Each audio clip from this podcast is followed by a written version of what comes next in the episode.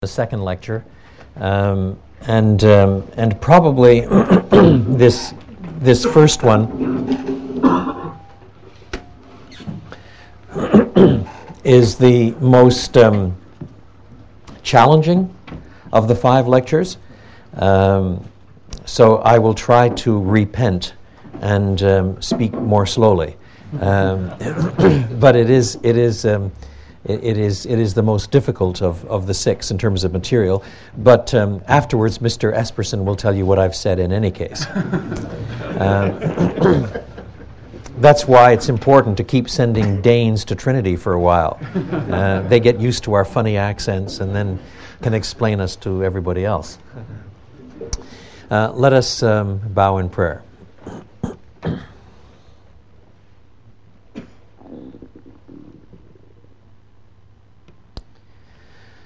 Merciful God, we thank you that the Master himself said, I will build my church, and the gates of hell shall not prevail against it.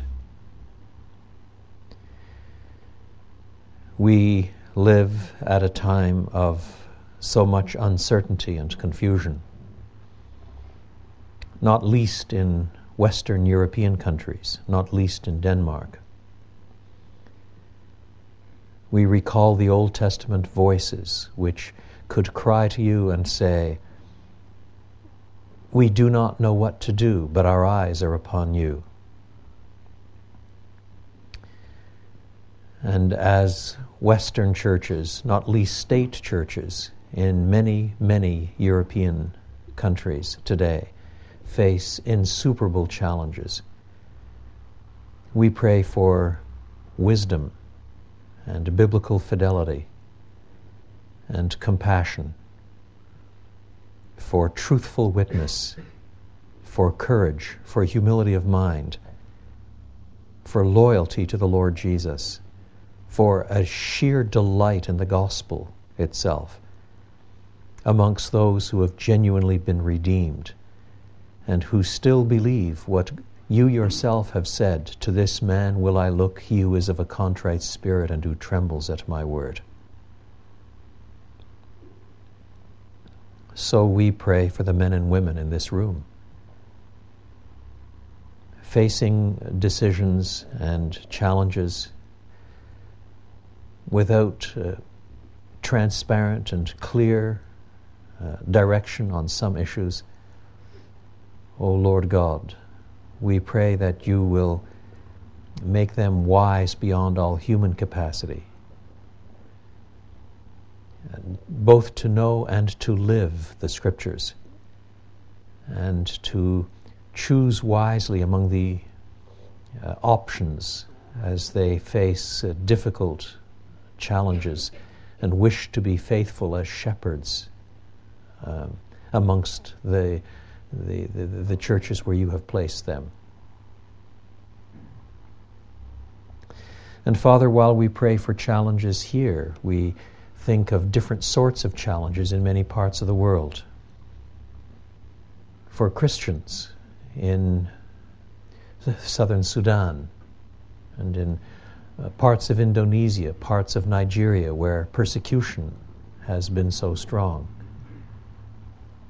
for parts of the world where, although the gospel is running quickly, the level of instruction, of literature, of pastoral leadership, of training is so weak, so that the church seems um, to, to be only half a generation away from obliteration again with so little instruction. Yet, in all of these things, we thank you for the words of the Master I will build my church. Indeed, as we look back on the last hundred years and reflect on how many countless millions have genuinely been born again, who have come to genuine faith in Christ, uh, we are astonished at the blessings that you have poured out upon your people. And when we read of past times when reformation and revival blessing has been bestowed with such transforming power, we dare to pray, O Lord God, do it again. And while blessing others in other parts of the world, we beg of you to have mercy upon us and not to pass us by.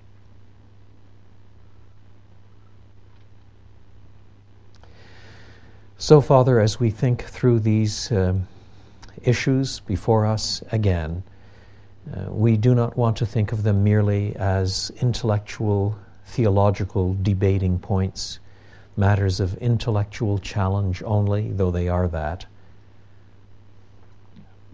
but as things that we must confront in the spheres of our own respective ministries. And moreover, as things which in your grace can help us to think more accurately about cardinal truths, justification, the work of your dear Son upon the cross, what it is we are saved from, what it is we are saved to. So help us, Lord God, to think your thoughts after you to have minds that are increasingly conformed to the likeness of your Son, and not conformed to the world, but transformed. And this, Lord God, for the glory of your dear Son, and for the good of the people for whom he shed his life's blood. In Jesus' name, Amen.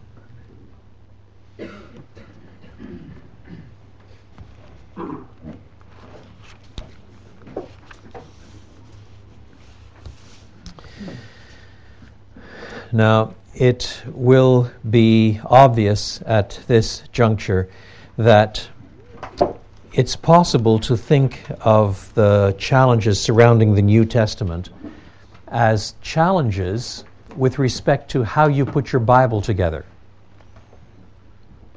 That is, many of them have to do with the way you connect the Old Covenant and the New, the way you connect law and grace, the way you connect Jews and Gentiles, um, these various axes that all of us have to wrestle with in one fashion or another.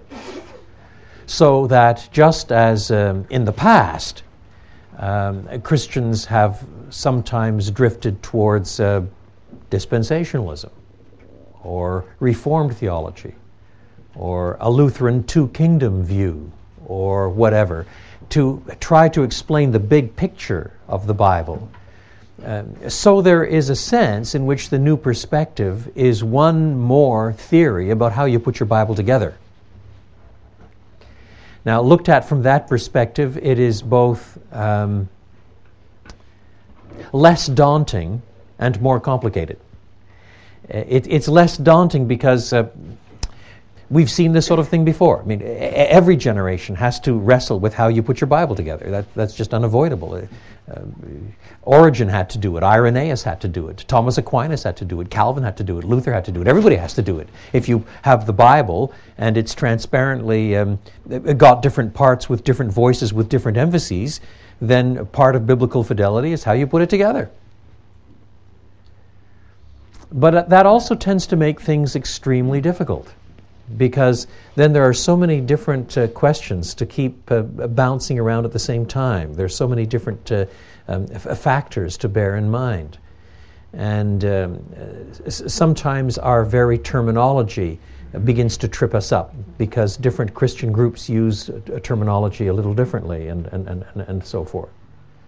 Now, what I want to do in this um, talk with only some references to the new perspective itself, is to think through some of the ways in which the Bible does hang together. Um, for it is important to, to recognize that the Apostle Paul, when he became um, a Christian, brought with him many of the beliefs that he already had. He didn't start over tabula rasa. He, he didn't say, okay, I'll cancel everything now and I'll begin my belief systems anew. He was, at the end of the day, a converted Jew, a converted Pharisee. So, uh, he believed in one God. He believed uh, in an original creation, and he believed in a telos, a final culminating end, complete with resurrection body, in a new heaven and a new earth. He did not believe in the kind of uh, outlook common in the Greco Roman world in which time goes round and round in cycles. He believed in um, a linear developmental view of time with an ultimate end. He believed in God's providence. He believed in the kinds of things, in fact, that are ascribed to him in Acts 17, where he is preaching to pagans and must distinguish the Judeo Christian heritage of who God is from a pagan view. And you can see for yourself then how he insists on the oneness of God, the nature of creation, who human beings are, um, the, the, linear view of time, what idolatry is. The, these are fundamentals that he brought with him. So it is important to recognize continuity in Paul's pre conversion and post conversion thought, as also discontinuity. And many of the debates generated by the new perspective have to do with the nature of that continuity and discontinuity. At the same time, many of the things that Paul believed um, before he became a Christian, once he became a Christian, they were tweaked in certain ways. They were adjusted. And other things were overthrown. And in other cases, certain things were added. Now, I want to try to uh, outline some of these um, um, uh, uh, points, but bearing in mind one massive polarization. Um, for those of you who attended the lectures I gave in Copenhagen three years ago, um, I am going to be borrowing for a few minutes from some material that I dealt with there. Um, but a little review won't hurt. Um, um, I have great, great confidence in the power of the human mind to forget. including my own mind. And so a, a little review uh, m- may not hurt. But let me put it uh, like this. Um, on the one hand, it is pretty obvious that Paul, and not only Paul, but we'll stick with Paul for the moment, that Paul can see the gospel of Christ as that which has been predicted in time past and is now fulfilled. On the other hand, he can also speak of the gospel as that which has been hidden in times past and is now revealed. The question is how can he do both? It is not an easy issue. How can the same gospel which is said to be predicted in time past and now fulfilled, also said to be hidden in time past and now revealed? If it was predicted, how was it hidden? And yet, transparently, Paul uses both kinds of language. For the hiddenness and revelation language, it's often bound up with the notion of mysterion in Greek mystery. And for the other, it's often bound up with fulfillment language in order that it might be fulfilled what was said by the prophet Isaiah, saying that sort of language. What I want to do then is talk for a few minutes about first the nature of continuity and fulfillment, and then second, the nature of hiddenness and revelation. And then we'll try to put some of it together to reflect on how this has a bearing on how we put the canon together and what this says then about the new perspective. Let me list some of the ways in which the emphasis is on continuity between Paul's pre conversion understanding and his post conversion understanding. In fact, between the Old Testament and the New. Number one, continuity located in common, more or less unchanged beliefs. This includes, for example, the fact that there is but one God, that God is creator of all, that human beings are made in the image of God, that God is the final judge, and that Tanakh, the, the Hebrew canon, truly is God's word and to be reverenced, and so on. There are many of these sorts of things. Nevertheless, even these get some tweaking when you come to the New Testament. Despite the continuity in these areas, nevertheless, there is at least some tweaking. Uh, Paul still is a monotheist. But it's a more complex monotheism this side of his understanding of who Christ is when he can start applying Lord to Christ and say what he says about Christ in Romans 9 5, clearly ascribing deity to him. And in Philippians 2, uh, uh, uh, passages like this indicate that, that, that, that Paul has an astonishing, astonishingly high view of Christ. He can confess Christ in exactly the same way that old covenant believers confessed Yahweh. And thus he can apply texts that have to do with Yahweh in the Old Testament to Christ without any sense of embarrassment or blush at all. So, although he is still a monotheist, nevertheless there is a more there is a greater complexity to the unity than than there was before. And and similarly, although he still holds to the authority of Tanakh, the Hebrew canon, yet at the same time, um, in his pre-Christian days, the authority of Tanakh would have also been tied in his mind, in some derivative sense, also to the authority of the oral Torah. But at this point, he has no patience with the oral Torah at all, which he thinks has led people astray into false interpretations of the canon. So, in some senses, there's been some tweaking here and there of his judgment of the locus of revelation, do you see? But still, these are points of massive continuity. Second, continuity located in the moral application of Old Testament narrative. I repeat, continuity located in the moral application of Old Testament narrative. I'm thinking of a passage now like 1 Corinthians 10 1 to 13, where Paul appeals to what happened to Israel in the desert as a warning for people today not to turn away. Um, there are those people who were baptized into Moses eh, who nevertheless fell in the desert because of their unbelief. A similar sort of uh, uh, object lesson is taught in Hebrews chapter 3. It's not merely a Pauline argument. But here, the old uh, uh covenant narrative has a moral application. This is not in terms of fulfillment or the like, it's a straightforward moral application from the narrative itself. And these things, we are told, are examples, tupoi, but nevertheless examples for us today, or for the Corinthians in, in this particular case. Yet, at the same time, this is perhaps a little more than the language of mere moral analogy.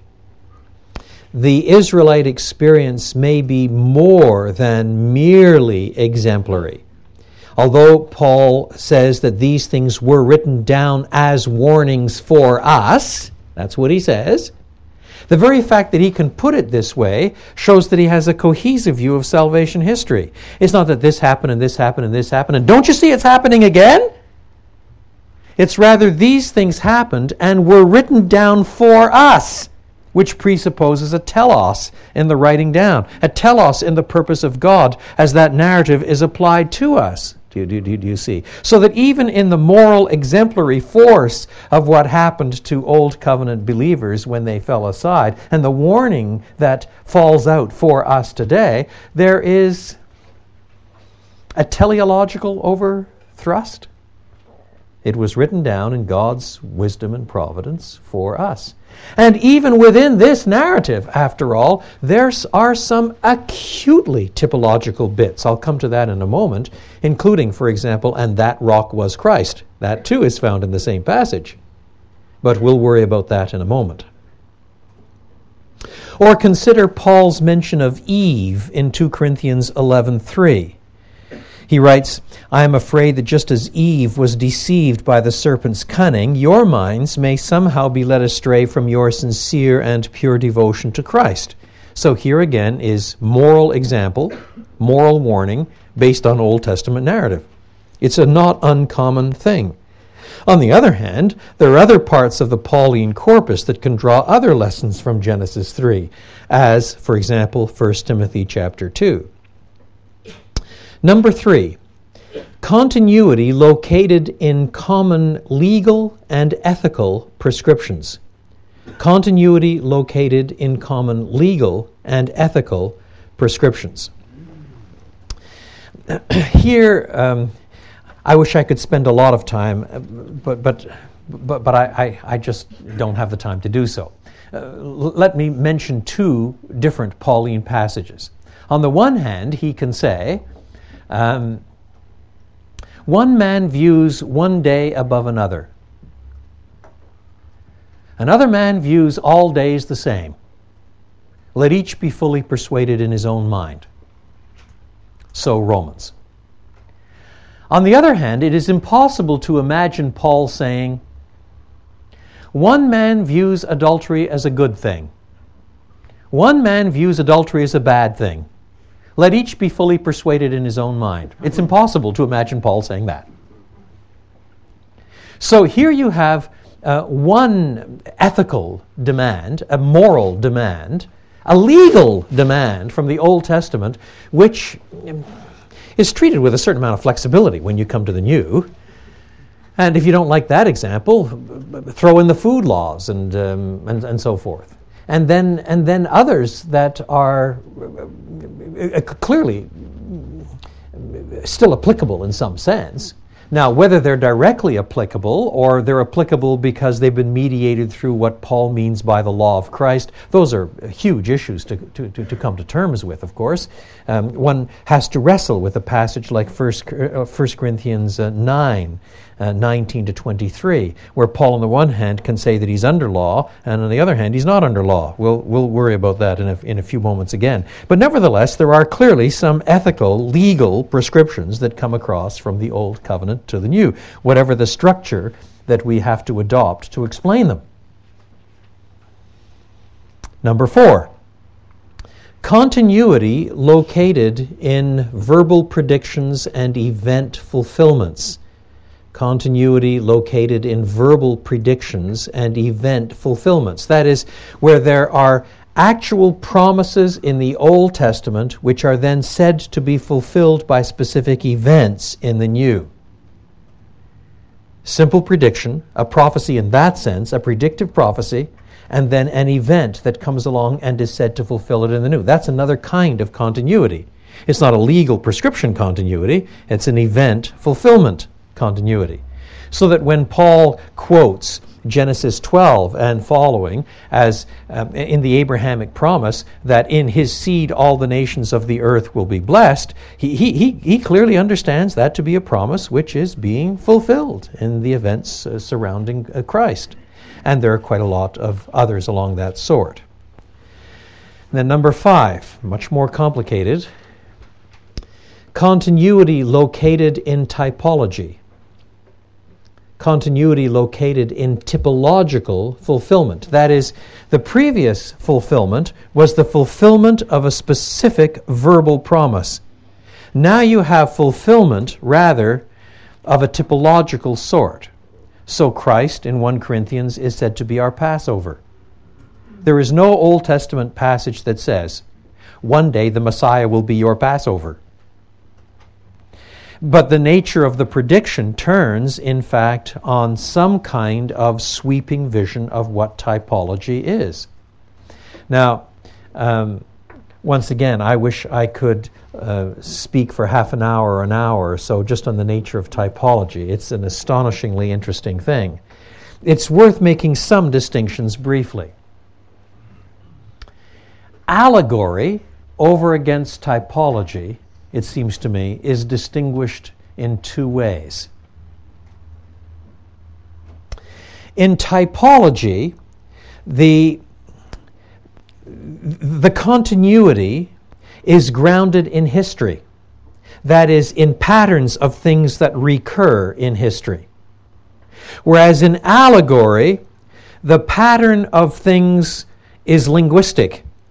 It has no necessary historical sequencing. In other words, it's a semiotic patterning. It's not an historical, event based happening.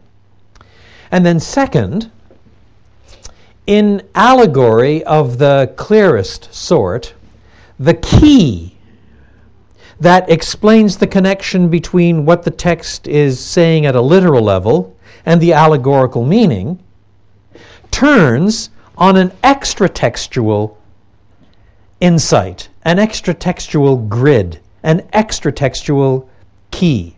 Thus, for example, in Philo, Philo says that Abraham, Isaac, and Jacob are real historical figures, but he says that their real meaning um, is the three basic elements of a Greek education. Now, it is very difficult to see that Genesis is making that point. In other words, the grid for making that connection is from outside the text of Genesis. It's very convincing if you have already bought into that key, but if you have not bought into that key, it's hard to find it there. Whereas in typology, the argument is that there are textual reasons for, for, for, for explaining the key. That is, there are, the, the, the key is found somehow in the text itself, in the flow of the narrative or the like. Thus, Paul's so called allegory, the Greek is hatina estin allegorumena in Galatians chapter 4, verses 21 and following. In those days, they used the term allegory in a looser way than what we mean today. An allegory then was just two things that are spoken side by side, they're just two things in parallel. And, and, what he means, it seems to me, in that allegory is much closer to what we mean by typology because he's insisting that the pairs of two, the two mountains, the two women, the two covenants, there are patterns of relationships that are actually there in the text. Paul's whole point is that he does not need an extra textual key to explain it. He's saying if you read those accounts in their historical sequence in Genesis, this is what the text say. God himself says, cast out the slave woman. And so forth. Do you see? In other words, he is arguing that. Um, that, that, that, that, there, that there is a key to explain the typology bound up with the text itself. And in that sense, it may be allegory in the first century sense, two things in parallel, but it's not allegory in the modern literary sense, where the key really turns on something that is extra textual. There is another element in typology that is much more debated today.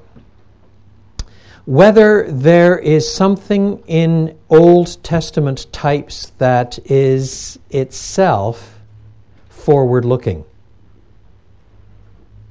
That is to say, is a type seen only in retrospect. Does the type of Scripture itself actually look forward? Or is the type merely a recurring pattern, and then when you get the fulfillment, the antitype, then you look back and say, whoops, you see, I mean, there was a pattern here after all. And there are many, many people who argue for the latter. That is, that there is no teleology in typology. In my judgment, there are different kinds of types in Scripture. I wish I had time to unpack this. But that the strongest types in Scripture have a teleological pattern to them, where the Old Testament writers almost certainly would not have seen the pattern when the pattern was first introduced. But once the pattern recurs and recurs and recurs and begins to escalate then there are textual evidences in the pattern itself that makes one suspect that the Old Testament writers, a little farther down the sequence, themselves see that there is a pattern going on. So that the type begins to have a teleology in a life of its own that is forward looking and anticipatory and uh, predictive, uh, announcing, teleological, do you see? And I would argue that one very strongly which is why when the New Testament argues that Christ fulfills some type or other, it means the language quite literally. It means it very strongly. Now, I wish I could um, um, give you many examples of, of this, but um, uh, Adam becomes a tupos of Christ in Romans 5:14, 1 Corinthians 15. Um, the rock becomes a pattern of Christ. Um, there is a, a, long literature on that subject that I'll, I'll pass by. Um, think of uh, 1 Corinthians 5 7 to 8. Get rid of the old yeast so that you may be a new unleavened batch as you really are, for Christ our Passover lamb has been sacrificed. Therefore, let us keep the festival not with old bread leavened with malice and wickedness, but with the unleavened bread of sincerity and truth? Now, the ancient Israelites were to purge their homes of yeast in preparation for the Passover, as everybody knows, but this was already understood to be a symbolic act for moral purification as early as Zephaniah 1:12. Zephaniah 1:12, 7th century. The leap that Paul is making from yeast to evil um, is, is, is already grounded in the Old Testament itself. That is, the yeast is not an end in itself, it becomes a symbol laden kind of thing. Now, I would want to argue that the language of 1 Corinthians 15 1 to 8 is especially important in this regard. Do you remember how we're told very strongly that the heart of the gospel is Christ died according to the scriptures, he was dead and buried and rose the third day according to the scriptures. Well, there is no Old Testament passage that unambiguously says Meshiach will die and rise again the third day. There just isn't. And yet Paul keeps saying according to the scriptures, according to the scriptures, according to the scriptures. The only way he can say that and be taken seriously is if you understand that he thinks that all of this has been predicted in the types of the sacrifices of Scripture. Now, that too, I wish I had more time to unpack, but uh, that is the frame of reference in which Paul thinks of fulfillment. Number six, continuity located in a temporal reading of the Old Testament. Continuity located in a salvation historical reading of the Old Testament. Now, at the risk of oversimplification, conservative Jews, especially in Palestine, uh, thought that the way you please God was to obey the law. How do you please God? Well, you obey the law. How did David please God? He obeyed the law. How did Isaiah please God? He obeyed the law. How did Moses please God? He obeyed the law. How did Abraham please God? He obeyed the law. Uh, w- w- wait a minute, you say the law wasn't given. Oh, they said, yes, but Genesis says that, Moses, that Abraham obeyed all my statutes and commandments. That's what Genesis says. So he must have received a private revelation of the law. Abraham was a law keeper. How did Enoch please God? Well, he walked with God, and we know that to walk with God, it means that you, you, you keep his commandments, his law. He must have had a private revelation of, of, of, of, of the law. Now, hermeneutically, do you see what is being done by this sort of argument? Hermeneutically, what you are doing is raising the Mosaic covenant to the position of hermeneutical control over all of the Old Testament texts. That's what you're doing. But when Paul rereads those texts in Galatians 3 or in Romans 4, he rereads the texts and instead of elevating the law to the point of hermeneutical control, he reads them sequentially. He reads them historically. He reads them chronologically. He reads them in terms of before and after. Thus, he says, the promise was given to Abraham, and the law, which wasn't given until four centuries later, he says, couldn't possibly overthrow the promise. The promise was already there. Thus, he has raised the Abrahamic promise above the law. And likewise, um, he has a similar sort of debate regarding circumcision and faith in Romans 4, where the entire argument depends on sequence. Did Abraham believe only after he was circumcised? Or was he circumcised before he believed? Which, which, which was it? If, if he was circumcised first, then circumcision is the control and belief follows on.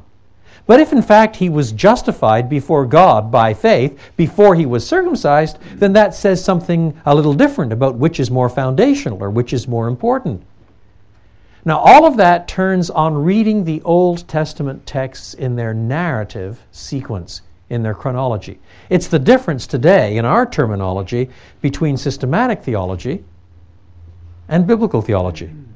It's the difference between organizing all of your interpretations under one grid, which is what the ancient Jews were doing by elevating Torah to the level of hermeneutical control, or reading the text in their historical chronological sequence. And if you do that, then suddenly the promise that in Abraham and in his seed all the nations of the earth will be blessed becomes far, far, far more controlling than the law, which is added later for other reasons, Paul says, because of, because of transgression, he says. But, but it can't overthrow the promise. Now, that's not a narrowly Pauline argument. The writer to the Hebrews uses that argument several times. He uses it with respect to Melchizedek, for example. He uses it with respect to the Sabbath rest of God. He, he says, with respect to the rest of God, he said, How can you possibly believe that um, entering into the promised land under Joshua fulfilled all the promises of rest when, when centuries later, at the time of David, God is still saying in Psalm 95, Today, if you do not harden your heart, you will enter into my rest.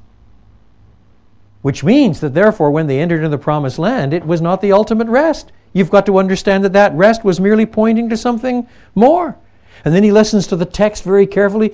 That's, that's not when you entered into my rest. Today, if you do not harden your heart, you will enter into my rest. My rest. What is God's rest? And he thinks, well, God's rest is first introduced back in Genesis 1 and 2. God rested from all his works.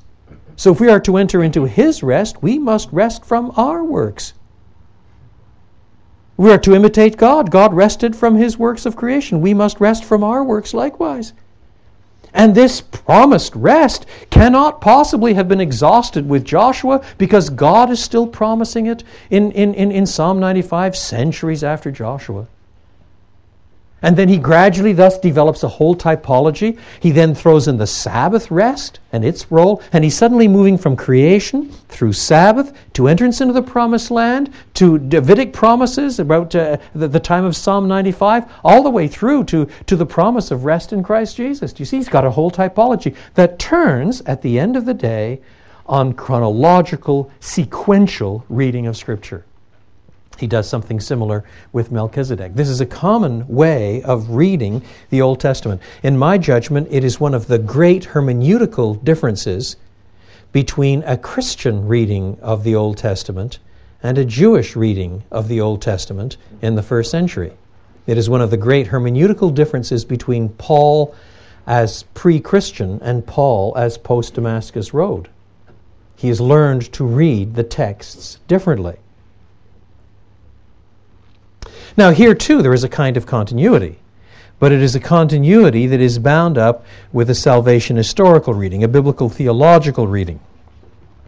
Now then, let me pause for a moment and think through what this what bearing this has on the new perspective. For example, in Romans 3, Paul's salvation historical argument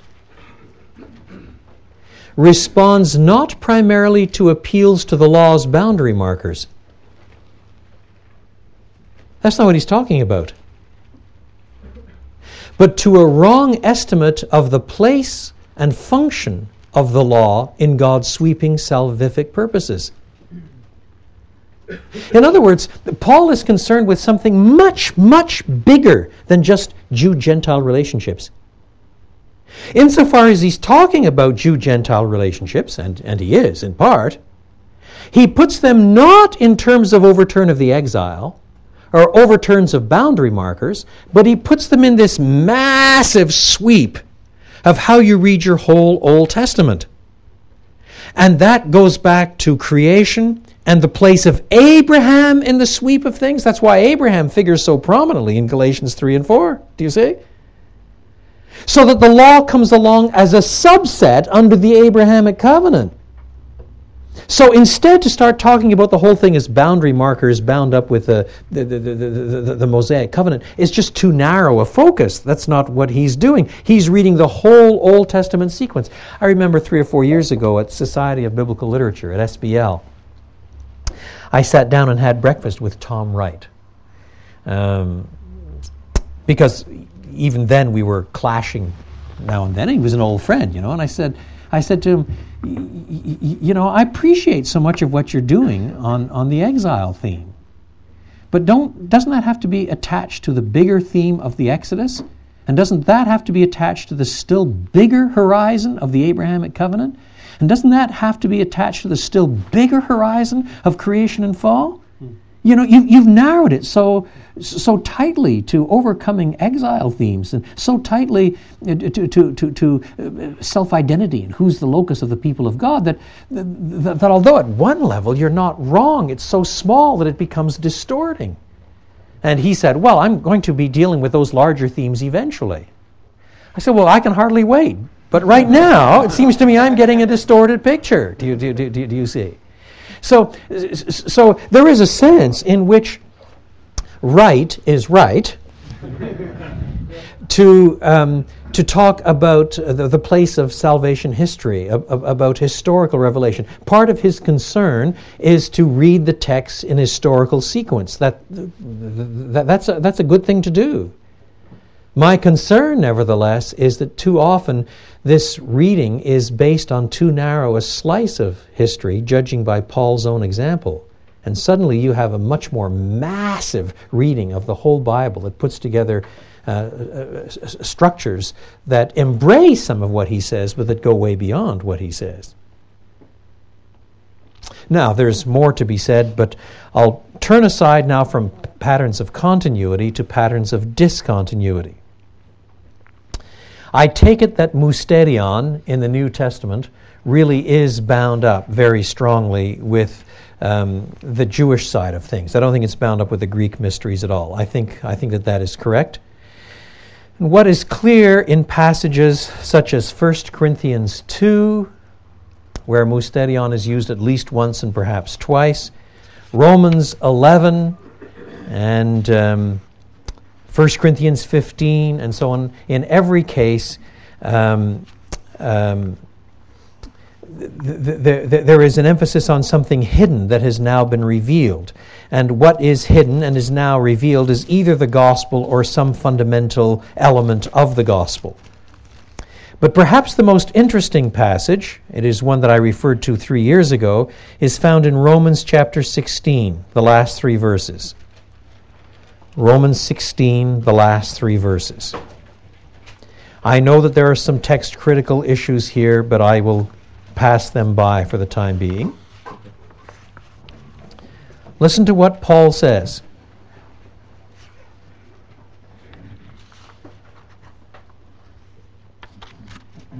Now, to him who is able to establish you by my gospel, by my gospel, that is the thing that is controlling him his gospel. That's what establishes them.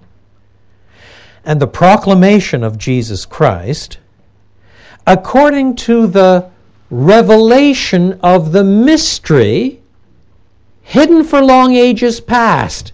In other words, he is seeing the content of this gospel as that which has been hidden in ages past, but which is now disclosed in Paul. Then he adds, verse 26, but now revealed and made known through the prophetic writings. Not just, but now revealed and made known. but revealed and made known through the prophetic writings, which in the context simply have to refer to what we mean by the Old Testament. In other words, he speaks on the one hand of this being hidden, and on the other hand of this being revealed through the prophetic writings. So it's been there after all, all this time.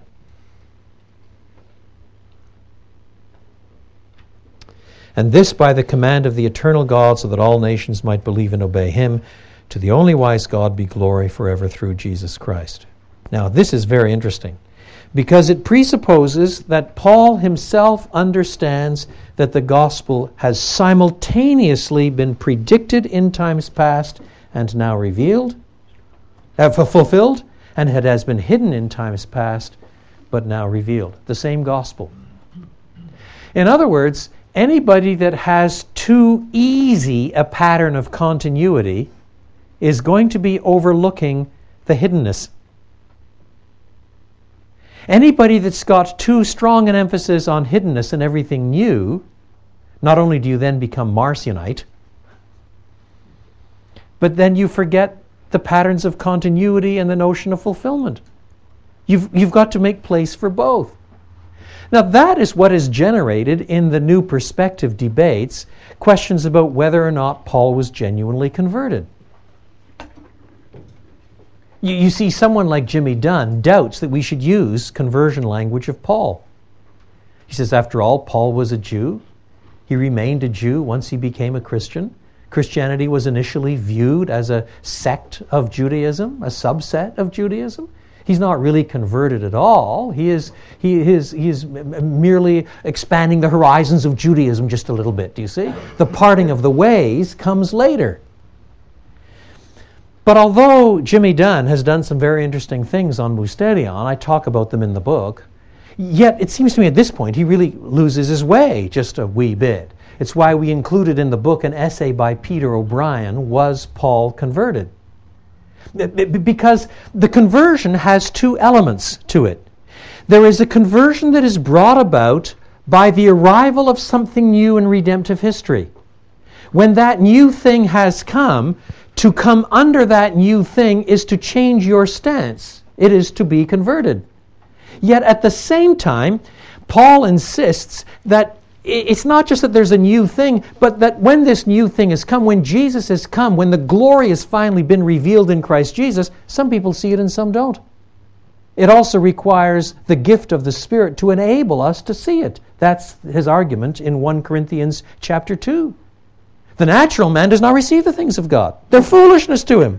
So that even after God has disclosed himself climactically in Christ, the revelation has come. Doesn't mean that everybody's seen it. So it also takes the private revelation that is bound up with regeneration, the convicting, converting, regenerating work of the Spirit of God. It, that also requires that. That too, Paul has experienced. Do you see? That is why Paul never ever takes the stance when he's explaining things to Jews. He never takes the stance, you stupid twits, haven't you done your exegesis? If you were as smart as I were, you'd understand how the Bible is put together. That's not what he says. He says instead, I was blind the way you are. But now the great and glorious gospel has come, and I see how Scripture is put together. Do you not see it too? And it explains things in terms of that which has been hidden and which is now revealed, which he simultaneously says was prophesied and is now fulfilled. Do you see? He wants to convince people that it's there in the Scripture, but he also acknowledges that it's sufficiently hidden that apart from the work of the Spirit of God, you still don't see it because you're morally dumb. You're morally blind. You're morally incapable of seeing these things apart from the revealing, gracious work of the Spirit of God. Now, it's in that, in that sense, Paul has certainly been converted. And, and, your theology of conversion thus really turns on how you see the relationship between the Old Covenant and the New, and this tension you see between that which is new and that which is old, that which is in continuity and that which is in discontinuity. Turns on a massive vision of, of, of, of of uh, how you put your canon together. And similarly with Tom Wright. Tom Wright, in my view, has got this, this element more wrong uh, than, than Jimmy Dunn. Jimmy Dunn comes close, in, in my view, in many respects when he's dealing with musterion language. But Tom Wright is so busy trying to show how Jewish that Paul is and how, how Christ fulfills Old Testament expectations and hopes and types that he does not have adequate place for the revelatory nation, uh, the, the, the, revelatory element in this, in this, um, in, in, this uh, Christ event. As, as, as Christ has come, he has burst all the expected categories. The, the, the, the, Old Testament um, uh, people of God did not see all that we see. There is no evidence that anybody in the first century before Christ came along actually understood that the Messiah would also be the suffering servant. The disciples didn't see it. Even when Jesus was crucified, despite all that he had taught them, they were not there in the upper room saying, Yes, I can hardly wait till Sunday. they didn't have a category for it. Do, do, do, do you see? And yet, Paul would insist, as other writers would, that, that the notion of the Messiah as suffering servant is right there in the text. It's exemplified even in David himself, the proto great Davidide. That is to say, he was the king, he was the head of the dynasty, but he's betrayed by his own familiar friend, and he's a kind of suffering servant himself, let alone the language of Isaiah 53. It, it, it's, it's there already modeled for us at the very head of the Davidic dynasty but we haven't seen it. There in the text, but hidden. And when the events take place, they fulfill them, but they also reveal things through the text that were not seen. And I suggest to you that these large structures are things we need to come to grips with again to make our own theology stable. They help us, it seems to me, clear up a lot of debates between covenant theologians and dispensationalists, between New Perspective people and Lutherans. They are controlling categories that are bound up with how your whole Bible is put together. And when we get more and more of those under our belt, it seems to me we are in a far better place to evaluate things like the New Perspective and other such movements that come along, which I fear are just painfully reductionistic. Now, this subject I've treated at much greater length and in more painful detail in the second volume of Justification and Variegated Nomism. So if it interests you, that's where to go. And if it doesn't, don't.